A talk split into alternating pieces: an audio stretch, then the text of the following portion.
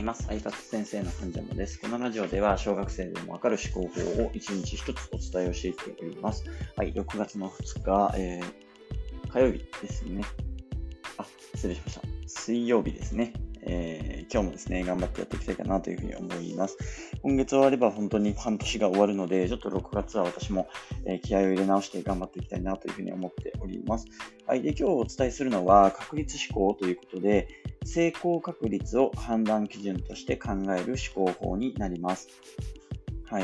まあ、結構、あの、確率で考えるっていうことは、あのすごくね、数字で考える上でめちゃくちゃ使いやすいのかなというふうに思うんですけれども、この確率思考ですね、えー、どういうふうに使っていくかっていうところをちょっとね、えー、伝え、お伝えしていければなというふうに思います。で、え、確率思考っていうのは意思決定の質を高めてくれます。でこれなんでかっていうと、もう本当に想像してもらえればわかると思うんですが、問題解決とか、まあ、そういう場面って100%うまくいく方法ってなかなかないですよね。逆にみんながあの100%これでいきましょうっていうこと多分どっちもないと思うんですよね。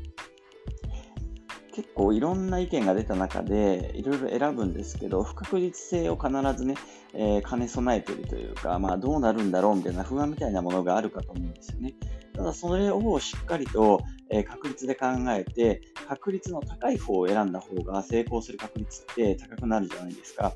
なので、それをしっかりと可視化してみんなで、あだったらこのやり方の方がいいよねっていうのを選べるような、えー、思考法になっています。はい。で、確率思考を実践するためによく用いられるのがですね、ディシジョンツリーというものがあります。で、このディシジョンツリーなんですけれども、要は、あの、分岐点とかをね、えー、一つ一つ作っていきます。まあ、今回だと、例えばある商品、アイデアの A とアイデアの B っていうのをそれぞれね、商品化しようと思った場合ですね、A と B どっちがいいですかっていうふうに考えていきます。でまず A の方から見ていって、ヒットする、ヒットしないっていうふうに分岐を作っていくんですね。で、このヒットする場合が何パーセントで、えヒットしないのが何パーセントぐらいの確率なのかっていうのを書き出していきます。でもう一つの B の商品も同様にヒットする、ヒットしないっていうふうに分岐を作っていくんですね。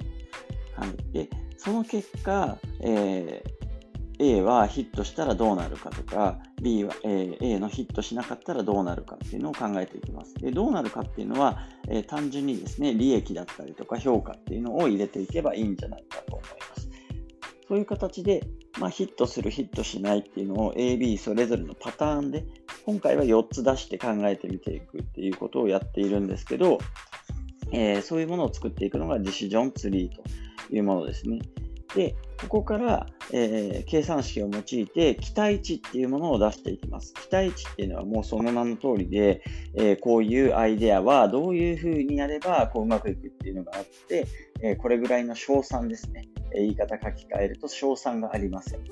これやったらまあこれぐらい成功する確率ありますよっていうのが期待値になりますので、これを可視化していくことで、え皆さんのね、え意見の合意が取れたりいうふうにしていきますので、えー、ぜひね、活用してもらえたらと思います。はい。で、ここからは具体的な、えー、活用のポイント4つですね、えー、お伝えしていきます。まず1つ目が、え選択肢を洗い出すってことですね。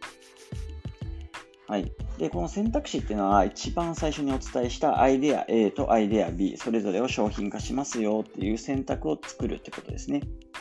はい。で、ポイントの2つ目が結果と評価を考えるってことですね。A と B のそれぞれのね、選択によってどのような状況になるかっていうのを作っていくわけです。で、えっと、さっきお伝えした通りで、えー、考えるべきことはヒットする、ヒットしないの2パターンですね。これを想定して、えー、さっき言ったように想定した結果ですね、それを選んだ結果、ヒットするのかヒットしないのか、あるいは、えー、そこから利益ってどれくらいになるのかなっていうのを考えていきます。はい。で、最終的に得られる利益ですね。それを評価っていうふうに考えてもらえればと思います。はい。で、ポイントの3つ目。確率思考においてはこれが一番大事です。起こりうる状況の発生確率を設定して選択肢ごとの期待値を計算します。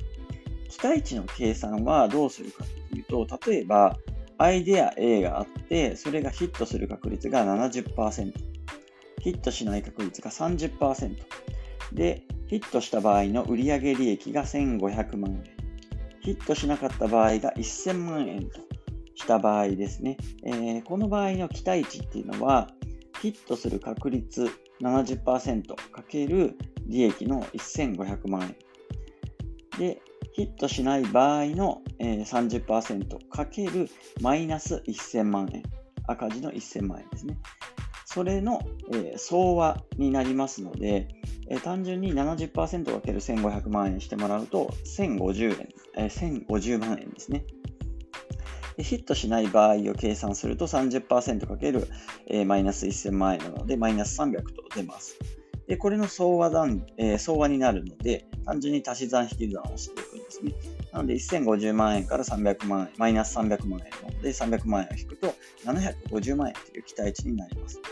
で、もう一つのアイデア B の方もですね、えー、計算をしていくと、ヒットするっていう場合が50%だと確定すると、えー、利益は2000万円です。ヒットしない場合っていうのが50%だと、えー、考えているので、失敗すると、え、利益が1500万円になります。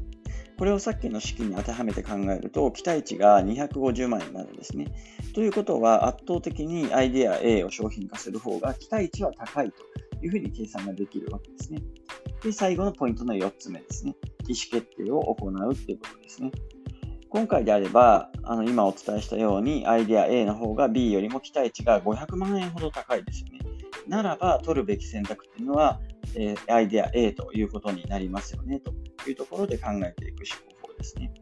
数字をあのしっかりと具体化していくことで、意思決定の質がかなり上がりますので、ぜひお試しいただきたい思考法になります。で、このえー、もう一つポイント伝えておくと、ヒットする、ヒットしないの根拠ですね。このパーセンテージどういうふうに出していくのかとかね、えー、利益の計算どうやるのかっていうのとかをちょっと細かく見ていくと、えー、かなりね、思考の精度っていうのはますます高まっていくんじゃないかなと思いますので、ぜひお試しください。